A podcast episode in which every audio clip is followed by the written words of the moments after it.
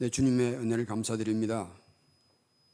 누군가가 우리 영혼을 위해서 그렇게 기도하며 중보하더니 기억고 우리를 주님의 자녀되게 하신 것 감사드립니다. 하나님 아버지 때에 우리가 힘을 내어서 한 영혼이라도 주님께 한기게 해드리는 그 일에 그 대열에서 빠지지 않는 저희들이 되게 하여 주옵소서. 오늘도 주님의 말씀을 상고하며 우리의 마음을 다져보고 싶습니다. 주의 성령께서 우리의 생각을 열어주시고 마음을 열어주시며 부족한 종을 써주셔서 주님의 심령을 잘 전할 수 있도록 도와주시옵소서. 주의 성령께 의지하며 예수님의 이름으로 기도드리옵나이다. 아멘. 캐나다 어느 대학에서 아주 재밌는 실험을 하나 했습니다. 닭, 닭 20마리를 매일 24시간 동안 TV만 보게 했거든요. 그래서 놀라운 발견이 뭐냐면 두 달 반 만에 20마리 전부 녹내장이 걸려서 다 실명했어요. 두 달 반 만에.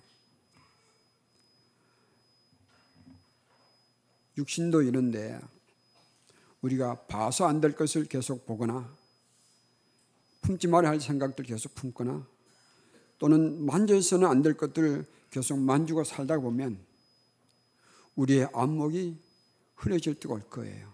안목이 흐려지면 우리의 판단도 흔들리고요. 판단이 흔들리면 우리 선택은 삐뚤어지는 거예요.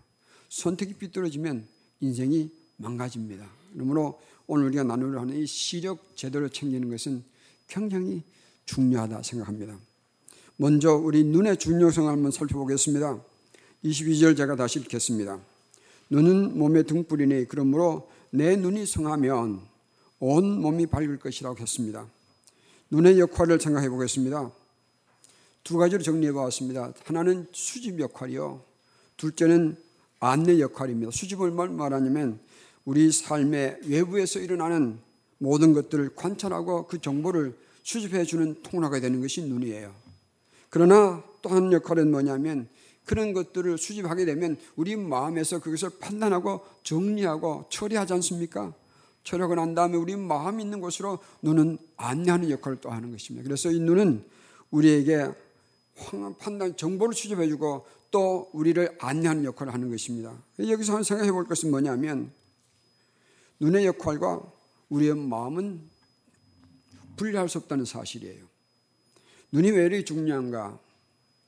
우리는 눈을 통하여 세상과 연결하는 그런 다리를 삼는 것이죠. 눈은 그러므로 우리와 세상을 접촉하게 하는 그 접촉점이 되는 것입니다. 그런 의미에서 본다면 오늘 주님의 이 말씀은 비록 눈뿐만 아니라 우리 귀와 우리의 감각과 세상과 접촉할 수 있는 모든 것을 포함한다고 확장시켜 볼 수 있을 거예요.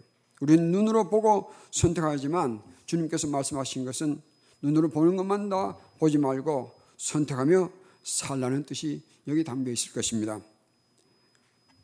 그러면 눈에, 눈에도 종류가 있는데, 눈에도 종류가 있거든요.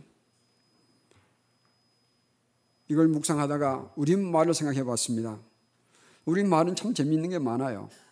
예를 들면, 우리나라 말에는 한 문장에 동사는 하나인데 주어가 두 개일 때가 있어요. 이런 언어는 한국말밖에 없습니다. 그래서 언어학자들이 한국말을 분리하지 못한 언어로 구분하는 이유 중에 하나예요. 예를 들어 보겠습니다. 나는, 나는 게 주어잖아요. 그죠? 배가 고프다 할 때 주어가 몇 개입니까? 나도 주어고 배도 주어예요. 그래서 동사는 하나예요. 이거 어떻게 번역하겠습니까? 번역할 수 있는 언어는 없다고 생각합니다. 그러다가 또 하나 생각해 보았습니다. 우리말의 언어는요, 보는 것이 참 많더라고요. 그래서 어, 사투를 말하면 보는 것 삐까리래요. 삐까리 이제 무슨 말인지 아시죠? 보는 것 천지더라고요. 먹어본다, 생각해본다, 만져본다, 살아본다, 결혼해본다. 별 보는 것 다 있더라고요. 그래서 이거 생각하다가 보니까 이런 생각이 들었습니다. 우리 말에는 참 성경적인 그런 요소들이 참 많구나. 혼자 많이 웃었습니다. 이것이 궁금해가지고 먹어본다를 여러분 영어로 어떻게 번역할까 궁금하지 않습니까? 먹어본다 어떻게 번역할 것인가 아무리 생각해도 답이 안 나오더라고요. 그래서 요즘 구글 번역기가 있거든요. 그래서 한번 넣어봤습니다. 궁금하시죠? Watch, eat 이렇게 나오더라고요. 어, 번역할 필요 없으니까 Watch, eat. 그래서 시간 많이 보내지 못했지만 다른 나라 언어들도 대충 살펴보니까 두 단어를 결합할 수밖에 없더라. 그런데 우리나라 말은 먹어 본다. 한 동사에 두 동사가 포함되어 있는 거예요. 아마 제일 가까운 곳 언어가 일본 말이더라고요. 그래서 먹어본다를 해봤더니 살아본다를 쳐봤더니 있기 때 미루, 있기 때 날생자를 잃어부는 거거든요. 살아본다 이렇게 번역이 됐다. 아마 이 본다는 단어를 그렇게 번역할 수 있는 단어는 일본어가 가장 가까운 것 같아요. 왜 그렇게 성경적인 언어로 생각하는가? 우리가 육안으로는 물질 세계를 보지만 사실 우리 믿음의 사람들은 본 것을 어떻게 합니까? 다시 보잖아, 그죠? 다시 보는 거예요. 그래서 영, 영적인 세계를 통해서 이 육안에 보는 것으로 우리 영적인 세계의 가치와 의미와 이런 것들을 연결시키잖아요, 그죠? 그래서 우리는 잘 보는 사람들이에요. 먹어도 보고요, 만져도 보고, 사랑해 보기도 하고 마음과 눈은 따라 놓을 수 없는 것입니다. 쉽게 말하면 그러므로 예수님께서 너 눈이 밝으면 것을 뭘 말하는가 하면 내 마음이 밝으면 그 의미와 통한다고 생각합니다. 그래서 주님께서는 눈을 잘 가꾸라. 그래서 눈의 역할을 하는 그 마음도 잘 가꾸라는 그런 의미가 될 거예요. 주님께서는 여기서 두 번째로 성한 눈과 상한 눈을 말씀하고 계십니다. 눈에는 육안과 눈의 종류는 육안과 영안이 있다고 말씀드렸습니다. 영안이 어두워지면요 행동도 어두워지고 영안이 밝으면 행동도 밝아지고 또 영안이 밝으면 마음도 밝아집니다. 그래서 우리는 영안적인 영안의 건강을 챙겨야 될 것입니다. 영안의 영적인 영안의 건강을 챙긴다는 것은 뭘 말하냐면 바로 우리 마음의 건강을 챙긴다는 것이죠. 먼저 예수님께서 22절에 말씀하셨던 그 상한 눈에 대해서 생각해 보겠습니다. 22절을 보겠습니다. 여기서 눈은 내 눈이 성한다고 말씀하셨는데 여기 성하다는 단어는 원문에 보면 참 재미있습니다. 어떤 여러분의 성경 중에 혹시 1 해가 괄호 열고 마크가 있으면 한번 내려다 보시기 바랍니다.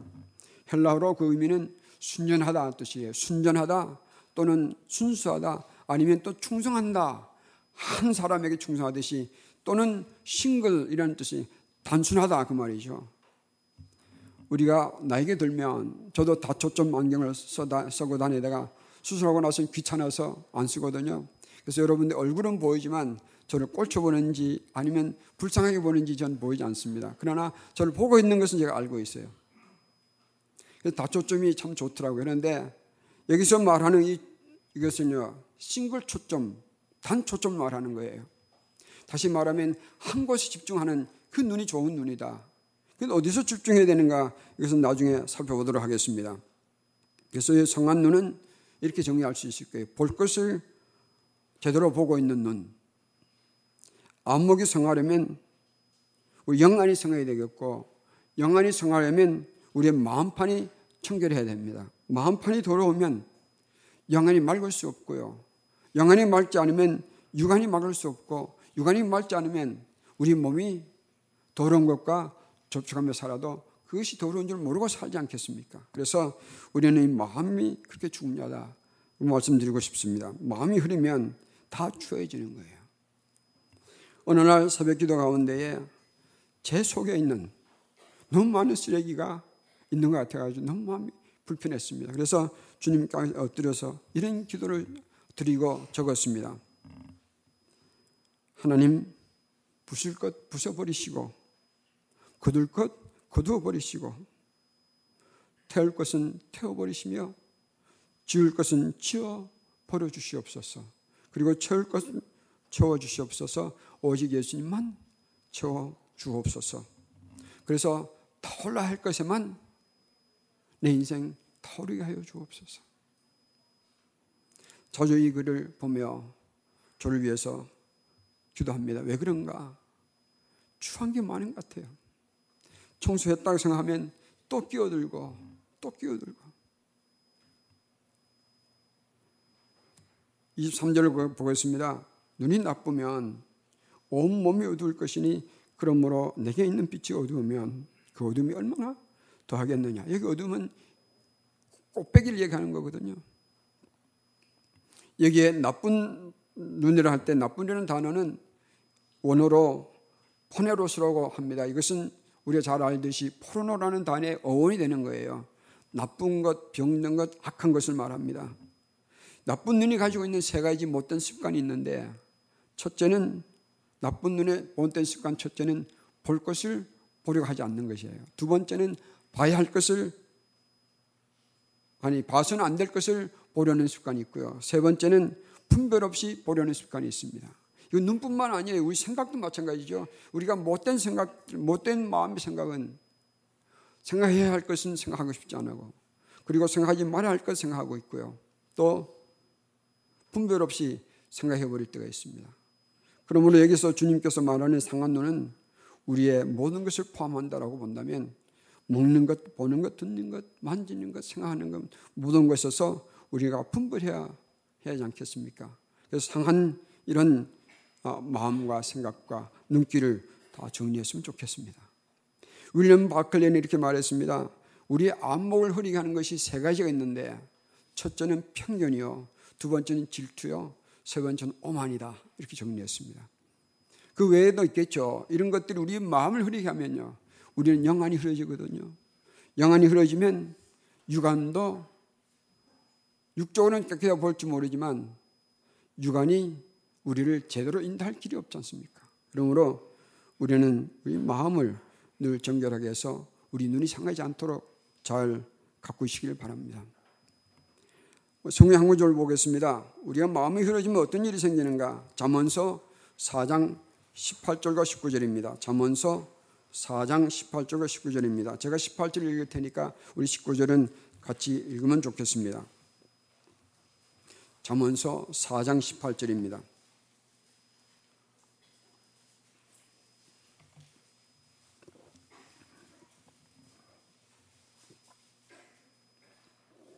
18절 제가 읽겠습니다. 의인의 길은 돋는 햇살 같아서 크게 빛나 한낮에 광명에 이르거니와 악인의 길은 어둠 같아서 그가 걸려 넘어져도 그것이 무엇인지 깨닫지 못하느니라.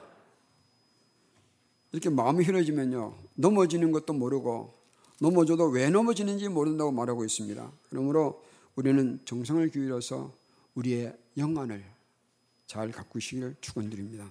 그래서 캔들이라는 분이 이렇게 말했습니다. 영적으로 소경이 되는 것보다 차라리 육적으로 소경이 되는 것이 낫겠다.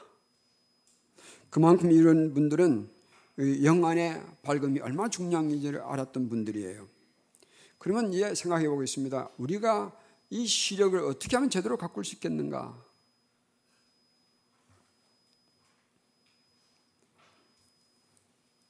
어떻게 할 것인가?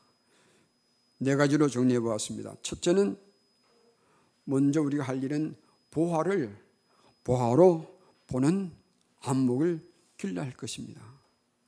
이 다이아몬드를 보고도 다이아몬드를 모르면 발로 차지 않겠습니까? 보화를 보화로 보는 안목이 있어야 되는데 지난주에 그 보화가 뭔지를 정리해 봤거든요.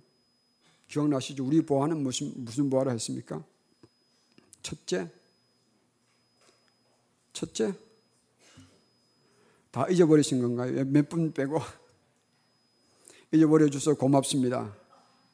근데 슬픈 사실과 기쁜 사실이 슬픈 사실 뭐냐면 내가 얼마나 설교를 못했으면 지난주에 했는 설교를 잊어버리신 건가? 두 번째 잃어버리셨기 때문에 다시 설교해도 된다는 얘기예요. 예수님의 보화, 첫째 보화는 예수님 보화예요. 이거 잊어버리지 마십시다. 우리에게 가장 큰 보화는 예수님이라는 보화예요. 영원한 보화예요. 두 번째는 뭐라고 그랬습니까? 이제 좀 기억들이 나세요? 우리라는 보화가 중요한 거예요. 저와 우리가 얼마나 중요한 보화인지를 알아주시길 바랍니다. 아멘. 세 번째는 영혼이라는 보화. 다시 말하면 사람이 중, 사람이 중요하다는 얘기죠. 이 중에서 이런 보화들을 우리가 알 수 있는 길이 뭐냐면 예수님이 얼마나 내게 중요한 분인지 이거 아는 것이 제일 중요한 거예요. 그래서 예수님을 우리에게 보아로 여길 때에 우리는 우리 시력이 제대로 갖고 역할을 할 것입니다. 여러분 페니 크로스비라는 분의 이야기를 많이 들으셨죠. 이분은 1820년에 태어나서 1915년에 부름받은 분인데 이분은 태어나서 생후 6주 때에 감기에 걸려서 눈에 염증이 생겼습니다. 그런데 의사가 약을 잘못 써서 그 시선이 완전히 망가져 버렸습니다. 그래서 그는 한 살도 되기 전에 실명했던 그런 자매예요. 근데 이분이 예수님을 얼마나 신실하게 사랑하고 믿었는지 생애 동안에 8천 곡이 넘는 찬송시를 적었어요. 그분이 적은 찬송시를 몇 개 적어봤는데 우리 새 찬송가에도 22곡이 있더라고요. 그 중에 우리가 잘 좋아하는 찬송가들이 몇 개 있습니다. 144장에 예수 나를 위하여 또 279장에 보면 인내하신 구세주요 288장 예수로 나의 구주 삼고 384장 나의 갈 길 다가도록 그 외에도 나의, 나의 영원하신 기업들과 같이 우리의 신금을 누리는 그런 찬송시를 많이 적으셨어요. 근데 이분이 예수님을 얼마나 사랑하셨는지 어느 날이 목사님이 물었습니다. 자매님 나는 이해가 가지 않습니다. 자매님 같이 이렇게 출중한 재능을 가진 분을 왜 주님께서 소경이 되게 하셔서 그것을 한 번씩 하셨을까요? 그럴 때 그분이 이렇게 말했습니다. 목사님, 저는 다시 태어나도 내 주님께 한 가지 구할 것이 있습니다.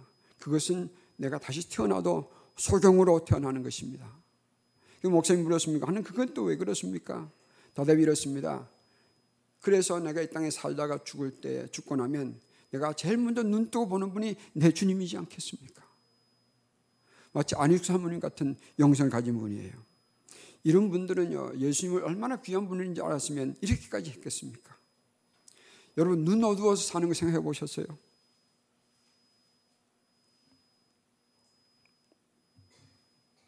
그런데 예수님이 중요한 것을 알고 나면요, 그 외에는 별로 중요하지 않더라고요. 첫째는 우리 영적 시를 제대로 오려면 보화를 보화로 보는 안목을 길러야 합니다. 그 중에 제일 큰 보화가 뭔지 아시죠? 예수님 보화. 다음에 물으면 우리가 제일 좋은 큰 귀한 보화가 뭐냐 그러면 우리 대답하시기 바랍니다. 예수님 보화입니다. 우리 천국에 갈 때 우리 얘기도 많잖아요. 뭐 베드로가 문에서 기다리면서 묻는다고 할 때에 여기 여기 왜 왔는가 그러면 뭐라고 대답하시겠어요? 내가 사랑하는 내 주 예수님을 만나러 왔습니다. 라고 대답할 수 있으면 얼마나 좋겠습니까? 우리 사는 동안 예수님을 보러 보는 그런 영성을 기르시기를 축원드립니다. 두 번째 우리가 할 일은 그렇다면 두 번째 할 일이 있습니다. 예수님을 깊이 생각하며 사십시다. 내 일만 생각하며 살다가 보면 예수님을 생각할 시간이 없잖아요. 그러면 우리가 두 번째 할 일은 예수님을 보아로 여긴다면 내 삶 속에서 예수님을 깊이 생각하는 시간들을 가지는 것이 옳지 않겠습니까? 히브리서 3장 1절에 그렇게 말합니다. 우리의 참 소유시요 대제사장이신 예수를 바라보자. 예수를 깊이 생각하자. 히브리서 11장 3 절은 그렇게 말합니다. 예수를 깊이 바라보자. 똑같은 얘기에 예수님 바라보는 것과 예수님 깊이 생각하는 것이 다르지 않다 생각합니다. 우리가 예수님을 깊이 생각하는 이유가 뭐냐면요. 첫째는 예수님과 더 깊이 교제하기 위해서 생각하는 거예요. 우리 마음의 생각을 통해서 성령께서 역사하시는 것은 우리 마음이거든요. 고린도전 후서 1장 22절과 갈라디아 4장 6절에 보면 주님께서 성령 주시는 것이 다른 거 아니고 우리 마음에 주셨거든요. 그럼 우리 마음에 예수님 깊이 생각함으로써 예수님과 깊이 교제할 수 있을 거예요. 두 번째는 우리 예수님 깊이 생각하는 두 번째 이유는 예수님을 잘 따르기 위한 거예요. 생각 없으면 따를 수 없습니다. 그러나 예수님을 깊이 생각하면 할수록 우리는 예수님 잘 따를 수 있을 거예요. 여기 생각한다는 단어는 구약에서는 행동을 수반하는 것이 있습니다. 예를 들면 창세기 19장 29절에 보면 아브라함을 하나님께서 아브라함을 생각하사 롯을 구원해 주셨거든요. 하나님께서 아브라함을 생각하신 것을 롯을 구하는 행동으로 옮겨 주셨어요. 다시 말하면 오늘 우리가 예수님을 깊이 생각하는 것은 바로 우리 삶으로 이어져 가는 것입니다. 그럼 예수님을 깊이 생각하면 어떻게 될 것인가? 세 가지를 한번 정리해 보겠습니다. 첫째, 우리 기억할 것이 있어요. 기억할 것이 잊지 말고 기억할 것이 있는데 그것은 사탄의 방해와 성령님의 인도함을 잊지 마십시다. 사탄은 어떻게 합니까? 끊임없이 우리를 우리의 마음과 생각을 예수님으로부터 멀어지게 만드는 것이 사탄이 하는 일이에요. 반면 성령님께서 하시는 일은 끊임없이 우리를 예수님 안으로 인도하는 것이 성령님의 역할이에요. 그래서 우리 마음에 예수님과 멀어지는 마음의 생각이 들면 우리는 뭘 생각이 되겠습니까? 요거 사탄이 좋아하겠구나. 그런 반면에 내 마음이 한 단계 한 걸음씩 예수님께로 나가는 마음이 들 때에 우리 뭘 생각하면 됩니까? 요거는 내가 착해서가 아니라 내 안에 것이 성령께서 나를 인도하시는구나. 꼭 기억하시기 바랍니다. 두 번째는 청소 좀 하십시다. 청소 좀 하자고요. 뭔 청소하는가? 내 마음에 예수님께서 원치 않으신 일들을 품고 있는 것을 좀 청소 좀 해야 될 거예요. 예수님의 생각을, 예수님을 생각하는 것을 방해하는 것들을 좀 청소하십시다. 그런 것도 사실은 돌아보면 별 중요한 거 아니에요. 세 번째 할 것은 예수님을 생각하는 연습을 좀 해야 됩니다. 생각하는 것은 연습을 해야 되거든요. 그러므로 훈련이 필요합니다. 이렇게 해서 우리가 예수님 깊이 생각하게 될 때에 우리 삶에서 보화를 볼 줄 아는 안목과 우리 삶에서 중요하고 않는 것이 무엇인지를 분별할 수 있는 능력이 생길 거예요. 우리 눈은 갖고 지금 말하고 있습니다. 첫째는 뭐라고 그랬습니까? 보화를 보화로 보는 안목을 갖고자. 두 번째는 예수님을 깊이 생각하며 살자. 세 번째는 보화 아닌 것에 눈길을 머물게 하지 마십시다. 보화 아닌 것에 눈길을 머물게 하지 마십시다. 별거 아닌 것에 마음 쉬지 말자 그 얘기죠. 별거 아닌 것을 크게로 보면 우리 마음은 흐려질 거예요. 별거 아닌 것을 별거 아닌 것으로 보십시다. 그러나 중요한 것은 중요한 거 볼줄 아는 그런 마음을 가질 때 우리 시력은 밝음을 유지할 거예요. 아멘. 네 번째는 참 중요하다 생각합니다. 진정한 설교자가 되어 사십시다. 자주 말씀드리고 싶지만 말씀드려온 것처럼 여러분 설교자는요 생각 좀 바꿔주시기 바랍니다. 우리 새누리 형제 자매님들이요 제가 이 얘기를 매번 자꾸 듣고 듣고 또 들으실 텐데 주일날 강단에 서서 하는 설교만 설교가 아니에요. 이것은 시작일 뿐이에요. 우리 교회 설교자는 이 목사만 설교자가 아니에요. 바로 여러분들이 진짜 설교자거든요. 여러분들은 삶의 현장에서 그 불신의 세력들과 부딪혀가면서 그 영적인 투쟁의 현장에서 여러분들이 설교하면서 사는 것을 기억하신다면 여러분 하루하루의 삶이 얼마나 중요한지를 알 거예요. 아멘. 우리 위대한 설교자들이 바로 여러분들이에요. 한번 생각해 보십시다. 목사는요, 일주일 내내 하는 일이 성경 공부하고 신방하고 주님의 사람들을 돌보는 것이에요. 저는 월요일 날 마음 놓고 쉬지 못하겠더라고요. 왜 그런가 하면 우리 형제들은 월요일부터 하루에 한 주, 한 주 내내 회사에서 일하고 주말에는 교회 오면 뭐 보수를 받습니까? 오히려 헌금을 해가면서 섬기지 않습니까? 요즘은 토요일은 놀기는 하지만 옛날은 그러지 않았거든요. 여러분들은 위대한 설교자들이에요. 그러므로 우리가 보화를 보러 보려면 우리 삶에 나가서 진정한 설교자 되어서 살아보시면 뭐가 중요한지 어떤 것이 중요하지 않은지를 아실 수 있을 거예요. 헨리 피츠라는 목사님이 있었습니다. 이분이 어릴 때 주일 학교에서 있었던 이야기를 적었습니다. 주일 학교 선생님이 아이들에게 질문하면서 한 사람 한 사람 다 대답하게 했습니다. 초등학생이 일어나서 정답을 말했던데 말했더니 선생님이 그 아이를 꾸짖고 앉게 했습니다. 그리고 다른 학생들이 또 답이 그 정답이니까 말했는데 하는 학생들마다 다 내려앉게 하는 거예요. 이 헨리 이 학생은 서서 앉아서 내 차례가 오면 내가 뭐라고 말할까?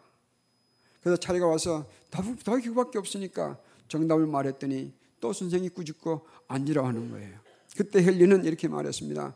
선생님, 제 답은 맞습니다. 그럴 때 이 선생님이 아이들을 보고 이렇게 말했습니다. 얘들아, 너희들도 다 정답을 말했다. 그러나 헨리만이 그 답을 지켰다. 그러면서 이렇게 말하게 예수님을 우리는 정답인데 세상에 나가서 많은 사람들이 예수님이 틀렸다 말하더라도 우리는 예수님을 붙잡을 수 있어야 되지 않겠는가. 그것이 그날 그 선생님의 레슨이었습니다. 오늘 우리도 마찬가지죠. 어떤 환경에서도 예수님을 선택하며 사는 것, 그게 진짜 설교거든요. 어떤 상황에서도 예수님 믿기를 포기하지 않는 거, 진짜 설교자거든요.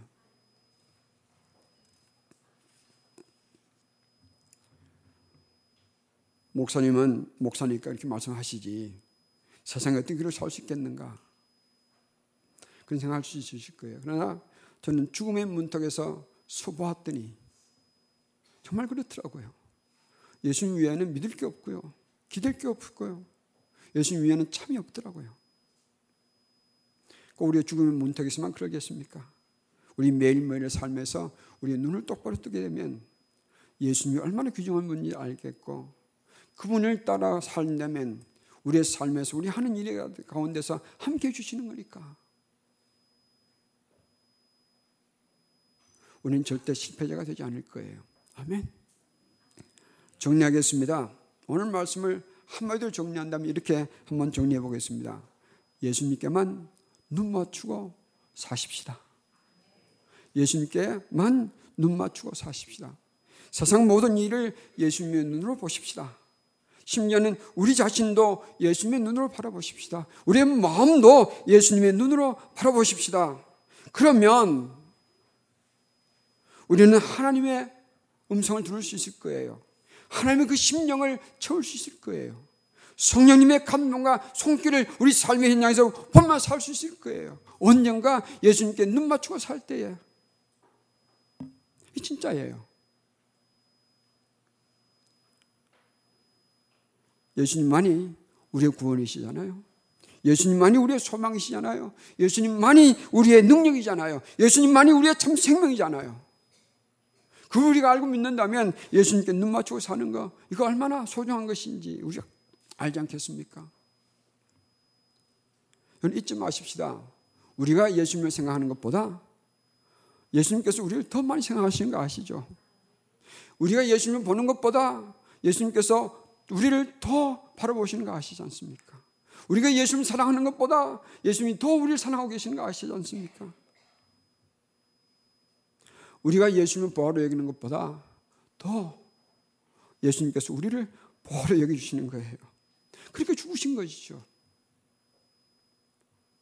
예수님께 눈 맞추고 사십시다. 진짜 행복한 삶이에요.